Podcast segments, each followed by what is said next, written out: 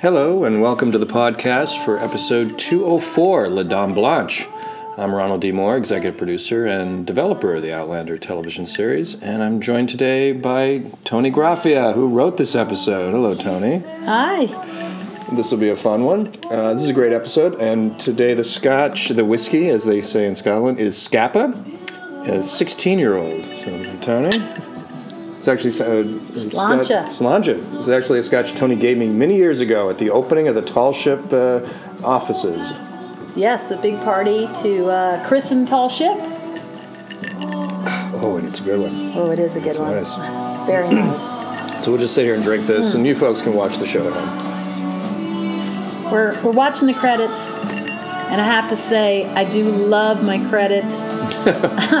I'm I'm probably more picky about the Oh, credits you than the other. I. I love being over the king, and thanks to uh, Mikey O'Halloran, our editor, I believe, who who knew Yes, how much knew I you love. cared about exactly which one. It's like I got you a great credit. yeah, so I was very happy, and I love your ship credit. I'm And very you- happy with the ship credit. That's awesome. Well, this episode uh, for a long time, this was always we talked about this internally as this was the dinner party episode. This was a key Right. uh, story point in the book that had this uh, pivotal dinner party where a lot of different things happened, and so in the structure of season two. 204 was always the dinner party episode. You can imagine how happy I was to get the dinner party episode after having the witch trial last Yes. year. It was. Uh, I was a little dubious about it, but it turned out to be a really, uh, a really juicy episode.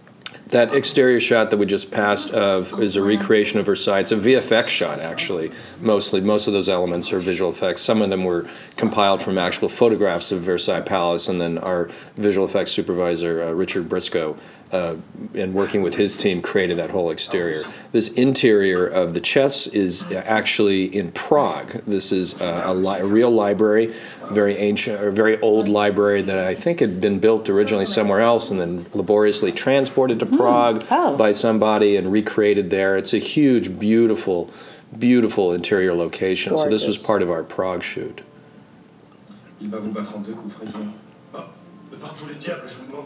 Now, this opening here with uh, the poisoning of Claire is is definitely drawn from the book. I'm trying to recall if this is in the same place as it was in the book story. She is poisoned in the book um, at Versailles.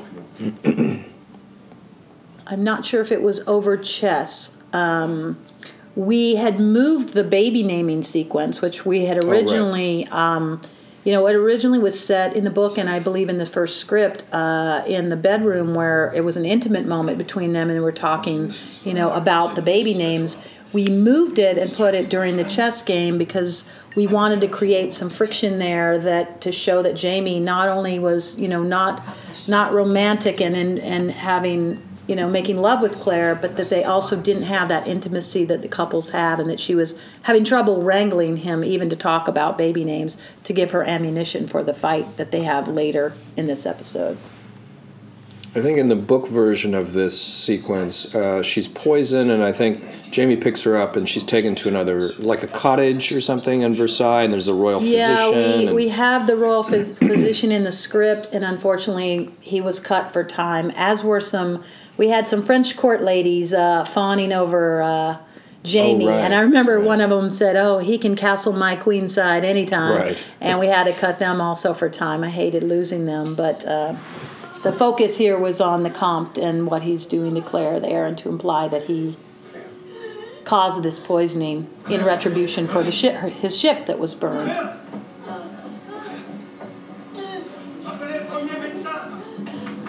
I'm pretty sure in the book, uh, Saint Germain was there, right? And I think she did cross with him or saw him in the same room or something. So I think that was, but there was always, we were always trying to figure out exactly how to choreograph this so that you could kind of believe that it was probably the Comte de Saint Germain, but you didn't have real clear evidence that it was him. Right. And They couldn't know for sure, or Jamie would just go kill the guy, and we couldn't have Jamie do that because it would mess up their whole plan. right.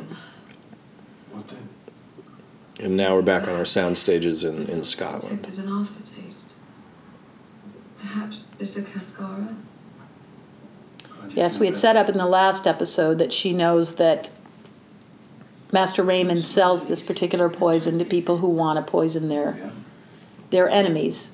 Yeah, without it being a fatal, a fatal dose. I thought that I could possibly lose. Kansas.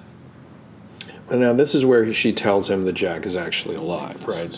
Yeah, this this secret has been weighing on her for two episodes now, and I remember as we structured this, there was a lot. Of, Some of the stuff that kept floating around was when does she tell Jamie that Jack is alive, and how, and under what circumstances? And it took a while. This was uh, like a late development that it became this scene in the show. right. And there was also I remember us playing around with well, what was his reaction going to be? And I remember we came at some point in the in the structuring process, we thought it would be fun if actually he was overjoyed at the news. Right. Which was in contradiction to what the last where we left last week, which is oh my God! If Jamie finds out, he's going to lose his He's gonna mind. go crazy and run out off and kill him, and An alliance has the king in we wanted to play that as a surprise. Yeah. Alliance is a fantasy. Charles knows that. Maybe. But it's a tempting prize. If Charles secures the money from Sandringham, then the king. The pressure is really on Claire because not only did she find out he's he's alive back in Scotland, and she thought that that Jamie might go back to find him in Scotland. Now, you know, knowing that he could meet mm-hmm. Alex, the Duke of Sandringham's secretary, Never met in person now Jamie wants to have this dinner party, to take the measure. and Sandringham is actually going to be in their house. Yeah. And if Sandringham's going to be in their house, Charles can be convincing when he has a mind. Yeah, when Jamie started. Well, and, and the whole di- dinner party. You know, the dinner party was was part and parcel of the book. A lot of key things happened there, like I said earlier. But the the rationale for the dinner party was something we felt had to be tied into the plot that we were playing in the TV show more firmly. So, the idea of having Charles at the dinner party as a way of showing him up in front of the Duke of Sandringham Right. was something that evolved in our discussions of what was the pretext for the dinner party. right, to derail the money To derail coming the money. from Sandringham to Charles. They wanted Sandringham to see what a bad investment Charles was and what a what sort of a dreamer that he was in person. I need to tell you something.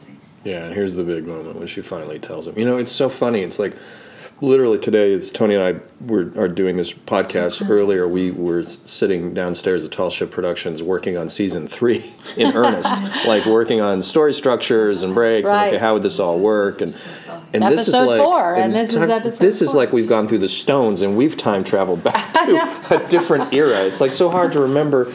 Oh yeah, God, two oh four. When in Such reality, a long time ago. when did we shoot this? Is this last fall? Uh, it was last um, summer.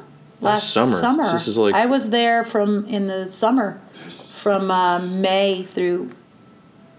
And this was July. shot before we went to Prague, right? All the Scotland shot stuff was Yes. shot. All the Paris stuff, rather, was shot in Scotland.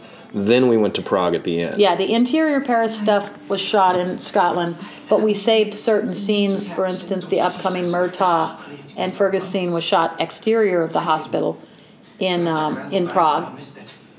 Which is very complicated when you're cross. It's called cross-boarding when you're separating scenes like that and shooting them in, bu- in, in batches, which is a common practice. But doing it as aggressively as we did it in season two with Prague and Scotland and France and south of England and all this kind of stuff, it's very complicated. Not just in terms of the production, but also for the actors, because the actors have to remember oh, where they Oh, I, were. I don't know how they do it. I don't know My how they do hats it off to them. They have to shoot all these things out of order, and it's like, hey, today am I happy? Am I sad? Am I Yeah. am I mad at Jamie, or, or how far along in the story are we? And it's very tricky to uh, boomerang those emotions from day to day, and they they do it masterfully. Yeah, they just do it so well. Like this whole sequence is the aftermath of her poisoning, but they hadn't shot the poisoning yet, and we Right. didn't shoot the poisoning for months. right. And I thought it was really important. I mean, we kept there was a temptation to cut this little scene with Claire and Murtagh over and over again, but it was just like a joke I couldn't leave on the table. That he's, you know, Yeah. that afterwards she's like, I never thought. I don't know what you were worried about. He was worried. Yeah, yeah. I had to have that joke. It was like it just felt like it was incomplete if we didn't play that. We did have to unfortunately cut the scene at the bottom of the stairs where Fergus was t- telling Oh, him about the yeah. melons. He was Fergus was talking about one of the prostitutes and how she had big melons or something, and Jamie was just trying to figure out which one to talk to that he didn't have to sleep with. he Yeah, wanted to yeah. know which which which of the girls talked the most. Um, we had to cut that for time too, but it plays later when Claire. You'll see when Claire's upset When about she's it upset about with the prostitute. Yeah, that was a really t- and she smelled of sandalwood or Yes. something, right? and that was a whole. We played that again and again. I almost died or could have lost my child. Did you sell bitter cascara to Saint Germain? It's nice to be back in the apothecary shop. This this apothecary is an amazing, amazing set. Maybe my favorite of the whole series so far. And Gary Steele and uh, Gina uh, did an amazing job building this and filling it with, you know, Oh, you could roam in there for hours, Oh, just I- picking up little knickknacks off yeah, the shelves. every and little odd thing, every little bottle. And some of them are really gross. Like you pick up a bottle that would have literally floating goat Yeah, fetuses in it or some crazy thing. And And now they're going into the secret room, which is a part um, from the book that we really love, the secret room that he had. And um, here's where, you know, she's. In the book, she finds an old wolf skull. It's from an old wolf, but we actually. Um, I remember Gina found some skulls that she said were even more. They were like prehistoric. That Oh, yeah, one is yeah. the one she picks up. She said some of these are like dinosaur skulls and prehistoric Mm-hmm. skulls, and the, the skulls and the bones they found were gorgeous and, and spooky and just really made this scene. And I love when Master Raymond says to her, I'm fascinated by things not of this time. Not of this time. And he's really, we had to keep telling the actor, you're staring at her because Not of this. Yeah, that it's about her. it's about her more than the bones. And it's like, how much does he know? Does he see through me? Yes, is Yeah, there. is he a time traveler? It's like you're playing all Yeah, those kinds he- of. How would he know? How but would he There is know? something magical about this guy, and he does know. I'm worried about an old friend. Does he and- have a name? Claire, ironically, you know, there's not anyone she can talk to really about Frank, especially Jamie. And uh, I believe his even though Jamie knows about Frank, she she's worried about him. We felt it was important to show that she she loved Frank once. She's concerned about him. He's on her mind, and Master Raymond becomes her confidant. And I love, There's nothing in here. you know, that that when she starts to talk to Master Raymond about him, Look again, madame. it builds a friendship between them. And Yeah, and this is all. I don't think this was in the book, right? No, um, no. Actually, this was your idea. Was it? The uh, we were going to have him read her. I had in the first draft. He read her astrological chart, which which actually made no sense because she wasn't born in the year Oh, that she yeah. tells him she's born in, and he Right. kind of gleaned that there was something off about her because she lied and her chart make, doesn't add up. But um, we went away from astrology. That was a little cliche, and you said, "Oh, I've heard this thing about something they do in Africa, throwing the bones. Do something like that." And I remember I googled it and thought, "Oh, it's perfect. This is." And uh, I had read an account uh, off of Wikipedia or something about throwing the bones and using animal hides, and so I suggested to them the zebra hide. If And- it's, it's a nice exotic. It's a truly exotic, Exotic. touch. And it's something Claire knew about from her travels with Uncle Lamb because she went all over the world with her anthropologist uncle. So she she says, I've heard of this, and she knew what it was. And I love when she That's says, the bones say. when when Raymond tells her you will see him again, and she's perplexed Yeah. because actually in the opener of the season, in episode one of, of season two, we see that she does see Yeah, we Frank know again. that, yeah. But the, the Claire standing here doesn't know, can't imagine that she'll ever see Frank again. So it was just kind of a little Yeah, Easter it's a egg nice to drop little, in there. nice little piece of continuity. Oh, and here's the the famous necklace, the stone. Magic stone. This is definitely drawn from the book. This this necklace plays a key role in subsequent episodes that you'll see. Mm-hmm. Sorry to remind you, but for you, madame, today. And there was a lot of uh, I I'm pretty sure Terry uh, Terry Dresbach I think is her Yeah. last name. Terry uh, came up with. I think we left her the design of coming up with exactly what the the jewel The jewel like. was. Oh, there's your cuckoo clock. What do you think of my new toy? The cuckoo clock was actually taken from another section of the book that's in a much later chapter, but I knew because I'd actually written another script already and it was in that chapter and I knew I wasn't using the cuckoo clock for episode 7, my next episode. So I stole it for here. The first version of this scene actually I had written it that Claire, that uh, Louise was sitting for a portrait with her pet monkey, which is something that people did back in those days. They'd have their little dog, little pet.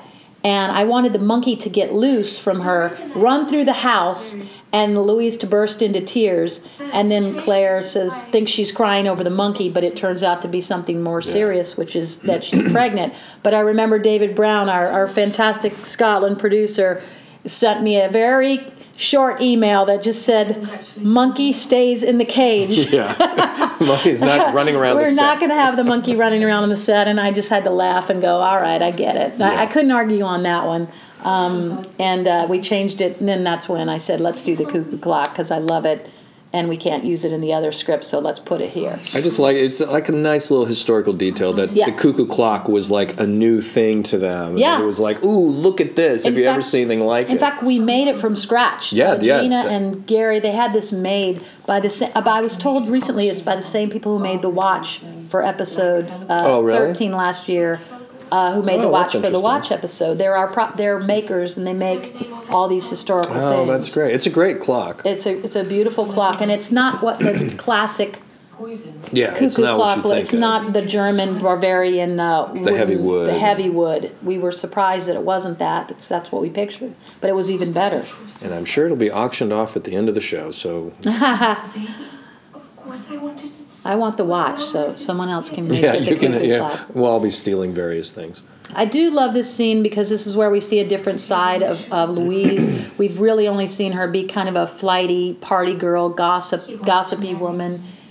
And here she's got a real problem, and Claire, ironically, is the only friend that she can turn to, and she knows Claire's a healer. So she she goes to her for confides in her for one thing, which is to help her to lose the child. But as they talk, even have me you know, Claire ends up counseling her and saying, "Well, what do you? What is it you want? You know, do you love the man? Do you want to? Do you want the baby?" And helps her to make this decision. Persuaded that the child is his. Yeah, it's a nice. It's a nice scene between these two My friends. lover would be furious. Well, he's not the one that's pregnant. There was a lot. I remember us in the room having a lot of discussion about when do we when do we reveal that Louise and and uh, Charles are, are lovers, and when does that secret come out? And does Claire know at this point, or does she? it- Wasn't there even a version where this was where it was revealed that Claire found out that Charlie? I think there might have been, but we wanted to save that as um, As a card that they play at the dinner party. So so that at the dinner party we wait. they supposedly didn't know. no, we, we wait and we find out when Charles an upcoming scene when Charles comes. No, no, no. But we were trying to preserve that the public face was that Yes. supposedly Claire and Jamie didn't know. That Exactly, lovers. exactly. We have to wait. Oh, we talked about this scene Oh, this scene- endlessly. This we called the bite mark scene, This and it's was. it's something from the book. And um, woo, Jamie, there we go. trying to get to the you know how upset Claire could be, how defensive was Jamie, you know how what this really was about. Was this really about the prostitutes? Right. You know, wasn't it really about something deeper? Is it a funny scene? Right. Is it a heartrending scene? Ultimately, it, it sort of starts in this light tone. Right. It has to walk the line between all of those things because we didn't want to play that Claire really thought Jamie had slept with someone else because we Yeah. all know Jamie really, it's unlikely that he would bed another woman at this point. But, you know, when women are pregnant, they're, they're emotional and she, she hasn't been intimate with him lately. So it's re- he's funny and great in this scene because he the more he tries to explain the deeper he gets here but to him it's really a great thing because he Yeah, he's excited. he felt like when you told me Jack Randall was alive I got fired up again and I wanted to find my way back to you That you got those bites defending your virtue. and I wasn't tempted. I wanted to. Badly. he he thinks he's telling her a good thing like I was so filled with lust and she's like yeah but not for me yeah. And it's a fun line because there's a certain like, yes, men are stupid, and we and we really will think dumb things like that. Hey, honey, yeah yeah good news! I'm turned on. This hooker got me Yeah. excited. Isn't that Right. great? But Right. he couldn't be a complete idiot, so you had to Right, sort of find a way so that at least he had a rationale of exactly that it really was this deeper thing about Yeah, and, his history know- with Jack and how the Jack thing was holding him back, and that this actually was a breakthrough. right And she'd been putting up with him going to the brothel all along, knowing that it, it was just for political reasons. But you know, when you see bite marks on your on your hubby, you're like, hmm, maybe I should have asked a few more questions about this whole brothel thing. And this was But, also yeah. a time to finally talk about, you know, the elephant that's been in the room between Right. the two of them since 201. It's uh, Right. really the aftermath of uh, Right. Jamie's experience with Jack and how that was still affecting the relationship and how Right. it kept them from being intimate all this time. And really, that Claire was able to sort of put voice to the fact of how this was affecting her, that she had put up with Right. it and dealt with it and tried to give him space and trying to be understanding. But there was a point where she's going, What about me? what about uh, me and what about us and oh my Right. god and you know you don't even dealing with carrying our child. Of course I do. And this is where, you know, Jamie, he gives his what we call the blade of grass speech, which was actually back from book one. It was at the end of book one, and we didn't we didn't play it back there. It didn't fit back there, but it was something that um, Maril Davis, our producer, she remembered it, and I remember she came to me and said there was this thing we didn't use, we didn't have room for this blade of grass speech, which was very poignant. Is there if there's any way to get it in this season, and if there's any way it could fit? And when we when we realized that this was the perfect place for it because Claire's just saying, "Talk to me." I, she's not pushing him to do anything, but she's saying, "Let's talk. We're never going to solve this if we don't really communicate." Um, and here's where he gives this speech, and uh, the way it's used in the first book is not quite. It's a little more. it's in a different context. It's context a totally different context, and I remember running it by you, and you said it's okay if we use that. I love the speech, but at this point in the relationship, he's got to give it more, you know, angry, almost angst-ridden, grappling with it. Uh, it's not just a, it's not just a pretty It's piece of literature. It's not just like a poetic explanation. It's got to be that he's it's torment more Yeah. tormented, and it worked here. because it's a love you know it's it's a great example of you know Diana's skill as a writer because it's a Totally. beautiful poetic speech and all of us you know, instinctively of writers went oh we that's lovely if there's Yeah. a way to use it but how do we use it in our version of the show Right. and we keep you know it's great that Maril remembered that and that we keep these things in mind because you Right. do want to use them if, if you can Some things are sound really good when you read them, but then when you say them out loud, if, if it's not done in exactly the right way, it doesn't particularly translate to screen. So we, we do try to get in all those gems that we love, but find a way to do it that it it, it makes organic sense in the in the show. Yeah, and it worked really well here because it's the, you need. In fact, you needed this scene Yeah. demanded a, a moment of eloquence from Jamie, who's not. You know, it's not in his nature to be a flowery speech guy. Right, It would be- right. But this was a moment where he had to bear some part of his soul in a in a really eloquent way to get through to Claire and get through to Right. the audience what was going on.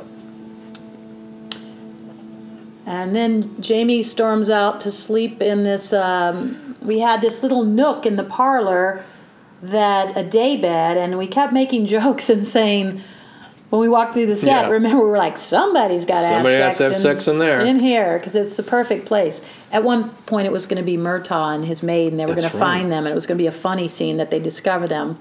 But we, it was actually your idea, Ron, that uh, that they have sex in here for the first time in in many many months. Um, the thought behind it being that it's dark and that instead of all that talking and instead of all the analyzing and that it just be let's break it down to just you and me in the dark and we have what we have. We'll never lose that. And and I love it was your line when that, that you put in when she says find me find me in the dark. Because it all boils down to that. If he can just forget Jack Randall and just even in the dark this is the woman he loves who's carrying his child by the way and we we didn't want to shy away from having having sex even with her pregnant belly we wanted that to be part of it. Um, Cait felt very strongly that pregnant women are sexy and that we didn't Yeah. want to to hide her belly during the sex scene or anything like that like a lot of network shows do we wanted to celebrate that and show it's part of their love. And I, I love this scene. It was a very we weren't sure which episode they were finally going to reconnect um, Yeah, we kept it kept moving around in, this, Yeah. in the overall structure about when the that when their intimacy would resume, and it took a while before it landed here.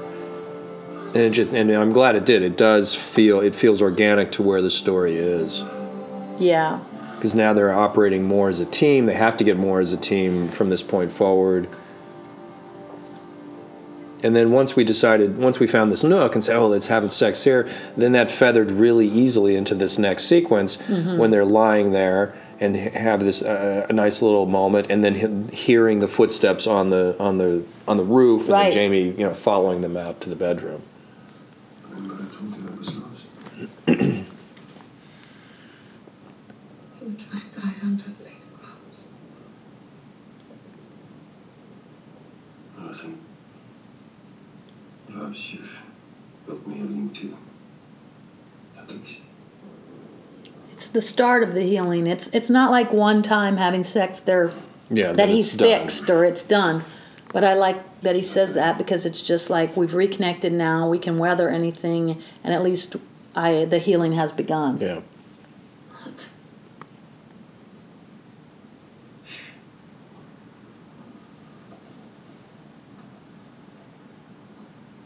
Uh, the scene of Charles coming through the window is, is definitely out of the book.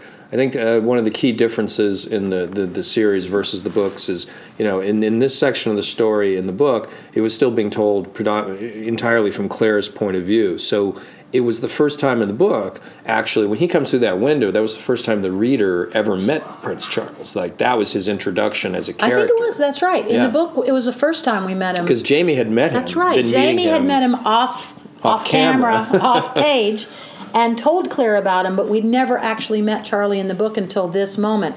We did preserve that Claire has not met Yeah, him. that This is the first met moment. Claire's met him, so it's quite an introduction. But it was it yes, was an interesting right. thing as we structured it. You had to keep we had to keep in mind that in the book version, this was his intro, so you were meeting him for the first time. So it had a different resonance in the story and a different dramatic moment Right. than it would for us in the TV show because we've Yeah. met him a few times, and now he's coming in, We- and the scene yeah. had to be about more than just introing. Well, yeah, we couldn't meet him in this sort of buffoonish way or this whole thing of the rebellion. If we showed Charlie as too much of just as a clown, it would have been like, why did people follow him? Why did he?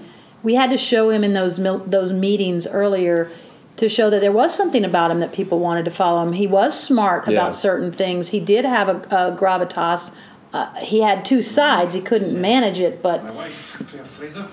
but this was a fun scene to play because she's like, it's Prince Charles. Prince Charles. Also, Andrew Gower was awesome in this scene because he did his own stunt, and we said, uh, you know, we brought him in basically and like, you're going to stand on this railing outside the window on our stage, of course, and we're going to dump water on you because it's raining outside, and then we're going to throw you through the window, and you're going, Jamie's going to tackle you.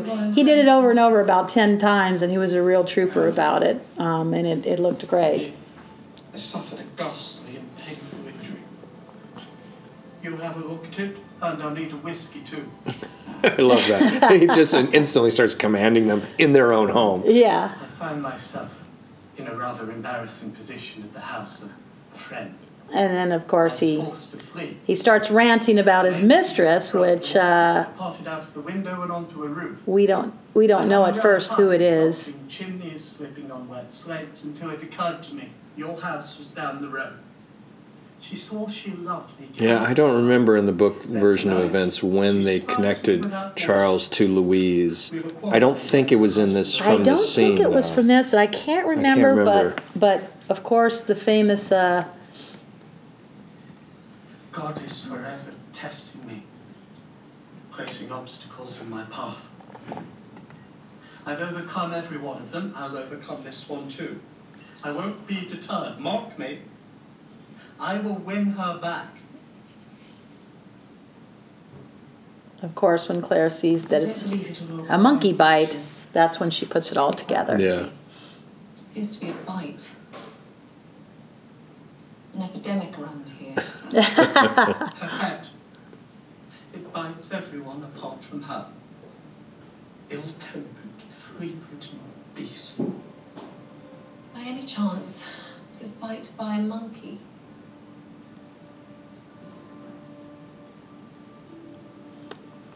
So here's, of course, where they. Yeah, now putting all the pieces together for the mm-hmm. dinner party was something we spent a lot of time Yeah. figuring out. There was an early version of this where actually they were going to invite King James to the dinner Right. party, right? Because James was going to be in Paris. They were, they had intercept, intercepted a letter via Fergus that where Charles talked about how his father was going to be snuck into town and ha- and they were going to have a dinner party for King James who was going to drum up money and support for the rebellion and the dinner party was originally going to be with James and Charles father Yeah. and son king and prince um, and Claire and, J- and Jamie were going to have to try to host that and meet meet James and it was the a similar motivation. It was, it was still to try to make, to make to make Charles, Charles look, look bad foolish, yeah, it- in front of his dad. But it was more a, sto- a father-son story Yeah. about how Charles was embarrassed because his father didn't believe in, in, in him. But we went away from that in order to use our, you know, keep the focus on Charles, not the king, and to use Sandringham, who was already our character that, that the audience knew. God. Does this make us bad people? this is where they decide to use Louise and Claire. I think they both feel really bad, you know, having to deceive these people that they've made friends with, but they have to justify that it's for a, a greater cause.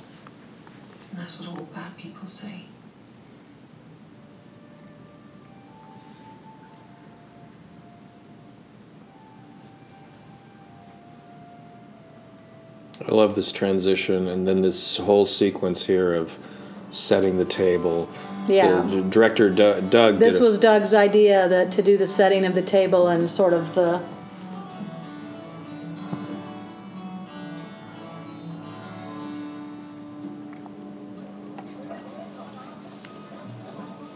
Are you off to the dinners tonight? I know, I got word there's an explosion at the Royal Armoury. we had to get Claire out of the the house hospital. Besides, imagine being so that she could be gone for the preparations Yeah. because she has to reappear, of course, just in time for the party.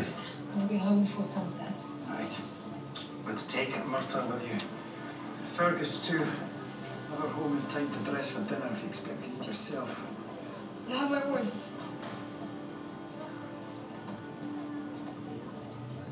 this courtyard is all shot inside. It's Yeah, this is interior, all on interior. our set.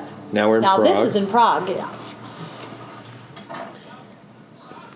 This this I scene love this between- little scene. It's a great scene. This was actually Matt Roberts' idea. He loves Murtagh and he champions Murtagh a lot in the writers' room. And uh, this is the the one scene pro- probably that was not really integral to the the plot. Yeah. Uh, it's a pure character scene, but and, and sometimes those get cut for time. But this one was just so. I loved it. I just wouldn't cut it. I was like, no, we're not going to cut, cut it. this. We got to find other things to cut. I didn't want to cut this. I just, it's such a great interaction between these two.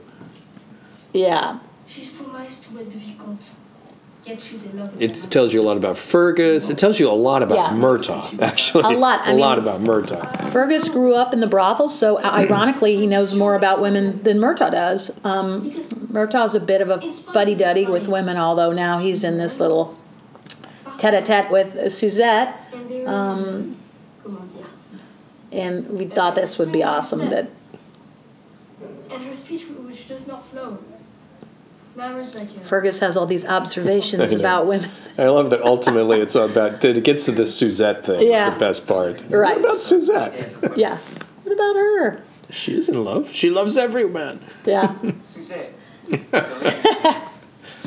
I know the scene was written as uh, they were throwing um, knives at onions, and Oh, we yeah. called it the onion scene. passe le dent. But then when we got to Prague, apparently they didn't have onions, and I remember seeing the dailies because Matt Matt supervised this, and I remember saying, "What is that orange thing?" And he's like, Oh, "It's yeah. a squash. What do you want from me? We didn't have we, didn't have, onions in we didn't have Prague." big onions.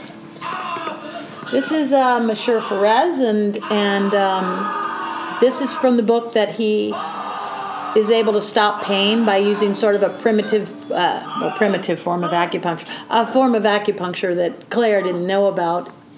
So she learns something here from him. That's incredible.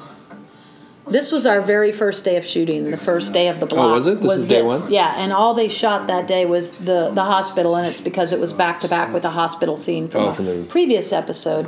And I love Mother Hildegard. She's probably my favorite character from uh, book two.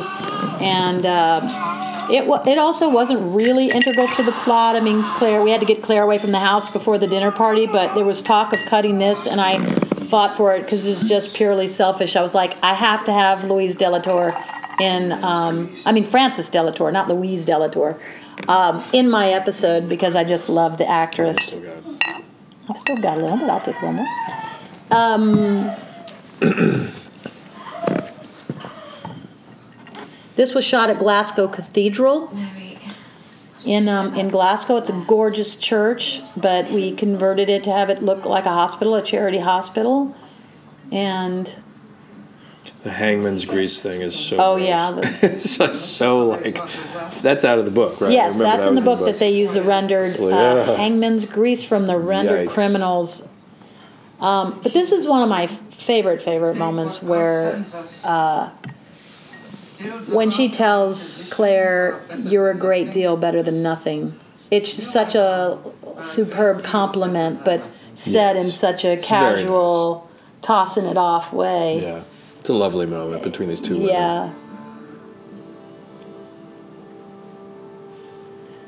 We, we actually cut some of that scene because it was uh, she went on to tell Claire that she really should think about being a doctor someday and offered to arrange uh, for her to apprentice with a doctor at the Royal Academy of Medicine in France and um, and Claire says she she'd love to but she's with child and concentrating on her family right now and we had to cut that but it was that was in the first draft. I'll never make it. I remember there being a lot of tedious conversations and plotting, trying to figure out the timing of these events. Right. when the carriage was Right. sabotaged, when they discovered it, Right. how long to the dinner party, where was Jamie, Right. who, who had arrived at the dinner party, how long would had- it take Claire to get to the How would it take party? long to take Oh her to get home? Is the sun down yet? Oh, yeah. Do French have dinner Yeah, at at five what o'clock, or time? do they have dinner at ten o'clock at night? Of course, we solve that by having the Duke be the first one to arrive because he's so enamored of Jamie that he shows up early. Yeah. And um, and this, of course, is a moment where Jamie meets Alex Randall. And the look on his face, he just literally has a shiver. You see how his shoulders go up? It's really I love how Sam did that. It was just a little shiver of like, ugh, this is the brother of Black Jack.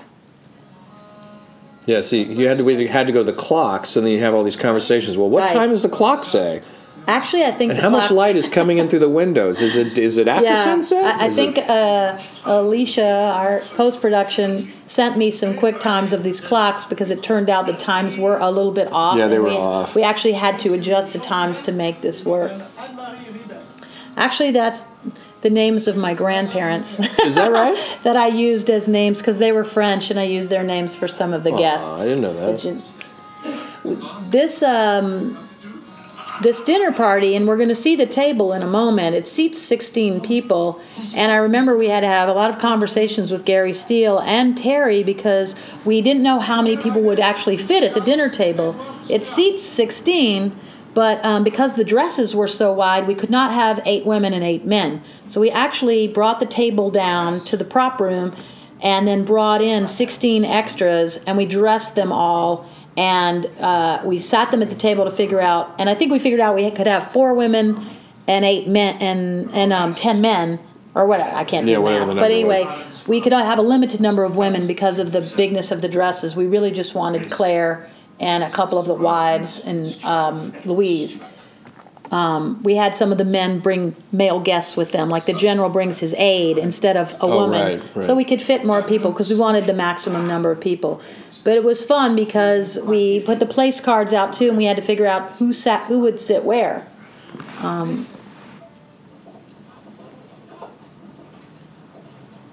met someone I find most intriguing. Now this Corresponding in secret This was shot in this Scotland. is in Scotland. Yes, this is this is actually outside the Duke of Sandringham's house in Scotland. Yes, right? The place same- we the place we shot the Duke of Sandringham's house had a little alley out back, and we Hope- used Hopetoun House. Hopetoun House, Yeah. and we had a um, we just used this little short alley. And actually, we've had we, this was a whole night shoot. We started at dark, and we didn't have enough uh, hours of darkness to shoot this, so we actually had to cover with black tarps.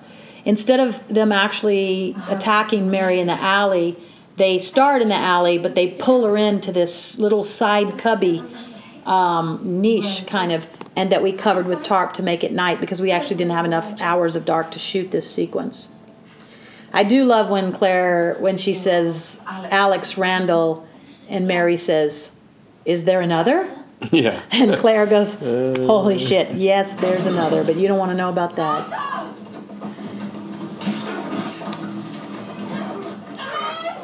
Now, these guys are not actors, they're all stunt guys who are dressed as the, the attackers because we needed stunt guys for the attackers.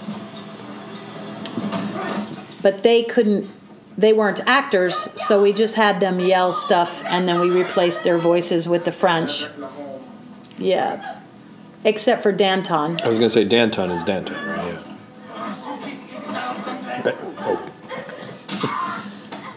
One of them is the leader. They did a great job, but this was so. It was actually so upsetting to. It was upsetting to watch in person. Uh, I remember the crew and uh, us being very like just to see poor Mary attack like that was very brutal. yeah.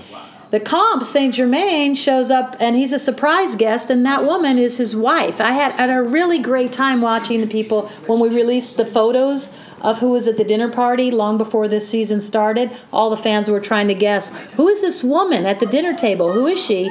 And the answer they'll find out in this episode is she was the comte's wife, which is something Diana had in the book, but it was only one sentence, and Diana herself actually forgot it. So when I wrote in the script that the comte brings his wife, uh, Diana actually sent a note that said, the comte doesn't have a wife. And I said, actually, he does. It's in the book. You wrote it. And she laughed and, and said, oh my gosh, I forgot it. I forgot that he had a wife, that I wrote that, which is understandable considering the, the, uh, how gigantic the books are and how many she's written. How long ago it and was how that she long wrote- ago it was that she wrote it. But he did have a wife, and we were like, perfect, we'll put her in the dinner party. And um, everyone was trying to figure out for the longest time who that was. General, is he to come? I've been looking forward to it. I think it originally in the uh, the general was a much older gentleman, and then we made him younger so he could actually participate in the fight later on, right? I think so, and the and the the um, fiance of Mary as well. Oh, and then right. here comes Louise, of course, with her husband. Charles Edward Stuart.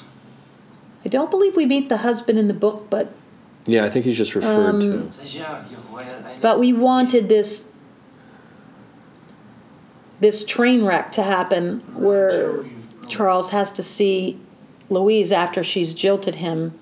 And then he lingers, of course, a little too long. it that. becomes a little uncomfortable. I love this actress. I do she's, too. she's awesome. Claire, her name is Claire Ser- Sermonne. Sermonne. Yes. And also the costumes, I have to say, in this this dinner party, uh, the prince, I love what he's wearing, and and um, Louise just looks stunning, just amazing. Yeah, whoever does the costumes does a really I don't know, job. but we should probably keep her. We should probably keep her around. I love Suzette here. She comes out, and we we this wasn't in the script, but they improvised it. You know, she. Oh, this she's wasn't in the upset. script? Well, the part where she With cares Suzette? about Mur- Murtagh, Oh. that she she's worried because she's with Murtagh. and Nobody, you know, that's a secret.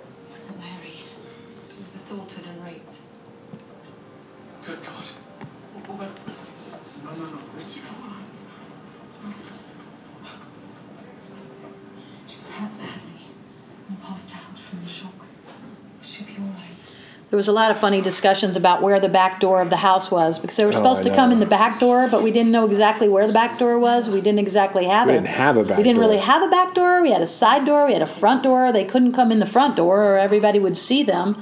So we just kind of, She'll be safe. I think we just kind of Stage in the courtyard, and we say there's a back door. we, we just winged it and went, Yeah. go in there, go up the door, Go that way. go that way.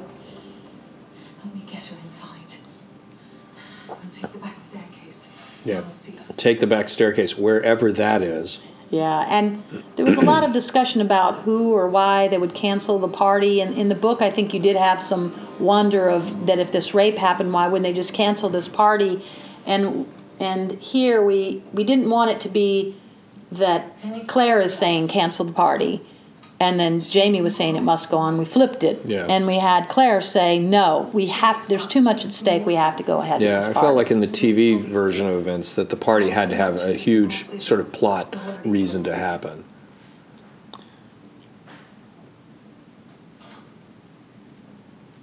That's not served. You can still cancel. Send everyone home. No, I've told you. There's too much at stake. We need to alert the authorities. Yeah, Claire driving us forward. We also had to see Claire putting on that crystal You want to see the she always wears. She's been violated. Her reputation will be ruined. It was hardly her fault she was raped. I thought that was important too. I was glad we include, we, we were careful to always include this idea that Right. the, the, the crazy, what to our point of view in the 21st century is to look back that they really did think that the victim of the rape had, Right. had been ruined and that she was a She ruined would, woman. She would never marry. She would And be was- she would be ostracized the rest of her life over it and and the, the craziness of that in our, our Yeah. point of view and that and from Claire's point of view. Aye. In the parlour, and you invited him. Christ. and Claire is shocked to find out that Saint Germain is there. Yeah. He wasn't an expected guest. The Duke invited him. I'll let the guests know you're here. I'll be right there. Yeah, Terry designed the, the necklace and the crystal, and there was a lot of I- discussion with her about, well, what kind of crystal would be. I really liked it. In fact, I'm wearing a crystal today. Oh, yes, And this you is are. more of a typical crystal. Yeah, which but is we didn't want, we and didn't faceted. Want, yeah, and we didn't want it to look like that. We didn't want it to look like it came out of a trinket shop in San Francisco and Haight. yeah. Yeah. we didn't want it to look new agey.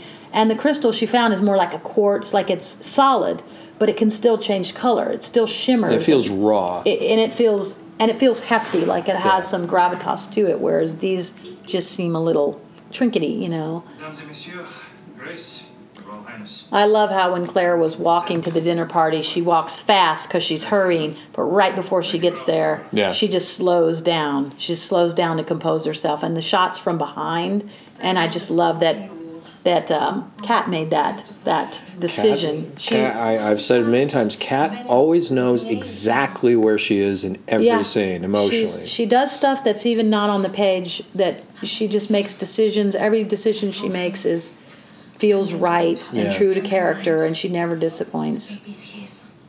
He was mad with joy. I love this um, little transition here. Now they were supposed to. Claire was supposed to share a look with Jamie. After that, Mm-hmm. after she found out that Claire, uh, that uh, Louise had told her husband about the baby, she was supposed to nod to Jamie like the plan's a go, bring up the pregnancy at dinner. But we, Jamie was in the back of the the trailing in the back, and they couldn't make eye contact. So that was shot before, and we had to re- remember that we because we missed it there, we're going to have to do it later. And I'll point it out when they do it at the table. But it was added at the table because we couldn't do it on the walk and talk. This is a beautiful sequence. Doug Mackinnon did a great job in choreographing and staging this dinner party. It's an extremely complicated uh, scene to do. Look at how many people are in this, how much food and utensils are involved. We're fortunate to have His Royal The food is all real, it was all cooked by It was- our people in the production. all cooked. We we um, like I said before when we when it was like a chess game figuring out who would sit where. We weren't sure if Claire and Jamie should be at the heads of the table or should the Duke be at the head since he's the guest. But we put him in the middle with Charles across from him so they could interact. We had to have the comte next to Claire, of course, so they can interact because she suspects he's behind the attack on the street. We had to have Louise across from Charles in his eye line so that it could bother him to be looking at his mistress.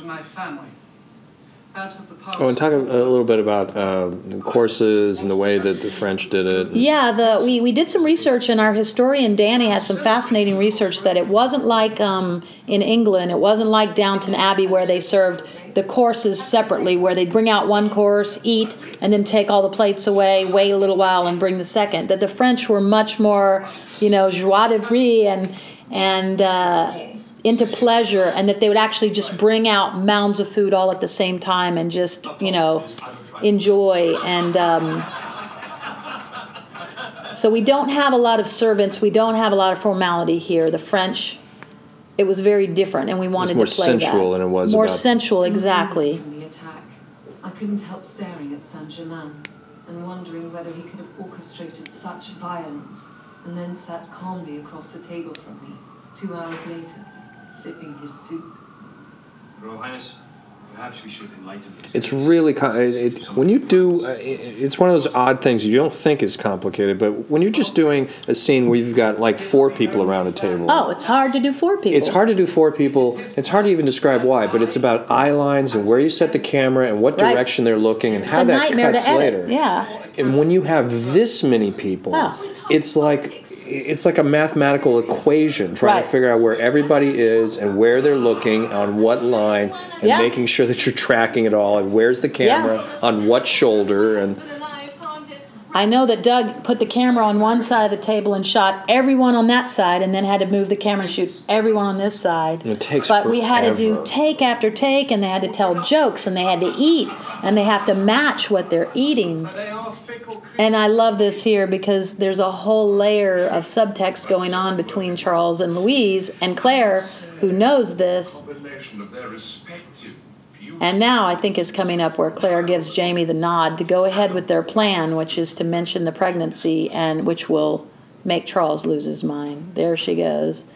And then he quite innocently congratulations. congratulates Louise's husband, which Charles is like, I mean, if you go back and you watch this sequence and you just think about where everybody's looking Well, and how yeah. how the audience you have to have the audience has to know exactly who he's looking at in that moment. Yeah. When he looks to right, in your mind somehow his- you've held in your head Yeah. the order of The the order dinner party without even trying. You just as an audience member kind of know where everyone's roughly seated. Right. And you have to kind of be able to track when they're looking off camera who they're looking at and who they're reacting to. wish you and the Marquis all the happiness in the world.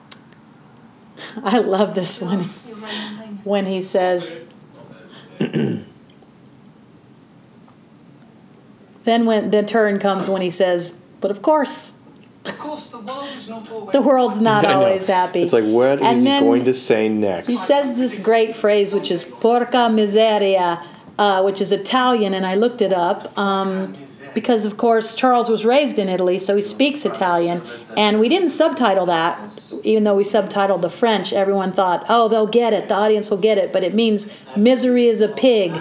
Which basically is an Italian way of saying life sucks. And I love that Charles says that, and I love when he says that uh, Louise's husband is indeed a man in the dark. Yeah. Uh, it's a very dangerous liaison. This, this. In fact, I Yeah. went and watched that movie. I hadn't seen it in years, uh, just to get the flavor of of all the subtext that can come in these kind of, you know, proper social settings, um, where there's always another layer of intrigue and going on, politics and sexual politics. It is a beautiful stone you have around your neck, madame. It's just a bauble. Lady Broch Tuarach est bien trop modeste. C'est en réalité une pierre très particulière. Elle serait magique. It's very important to set up that the comte knows what this stone, exactly what it is. He knows it's not a necklace. He knows it's for poison, and he knows she got it from Master Raymond.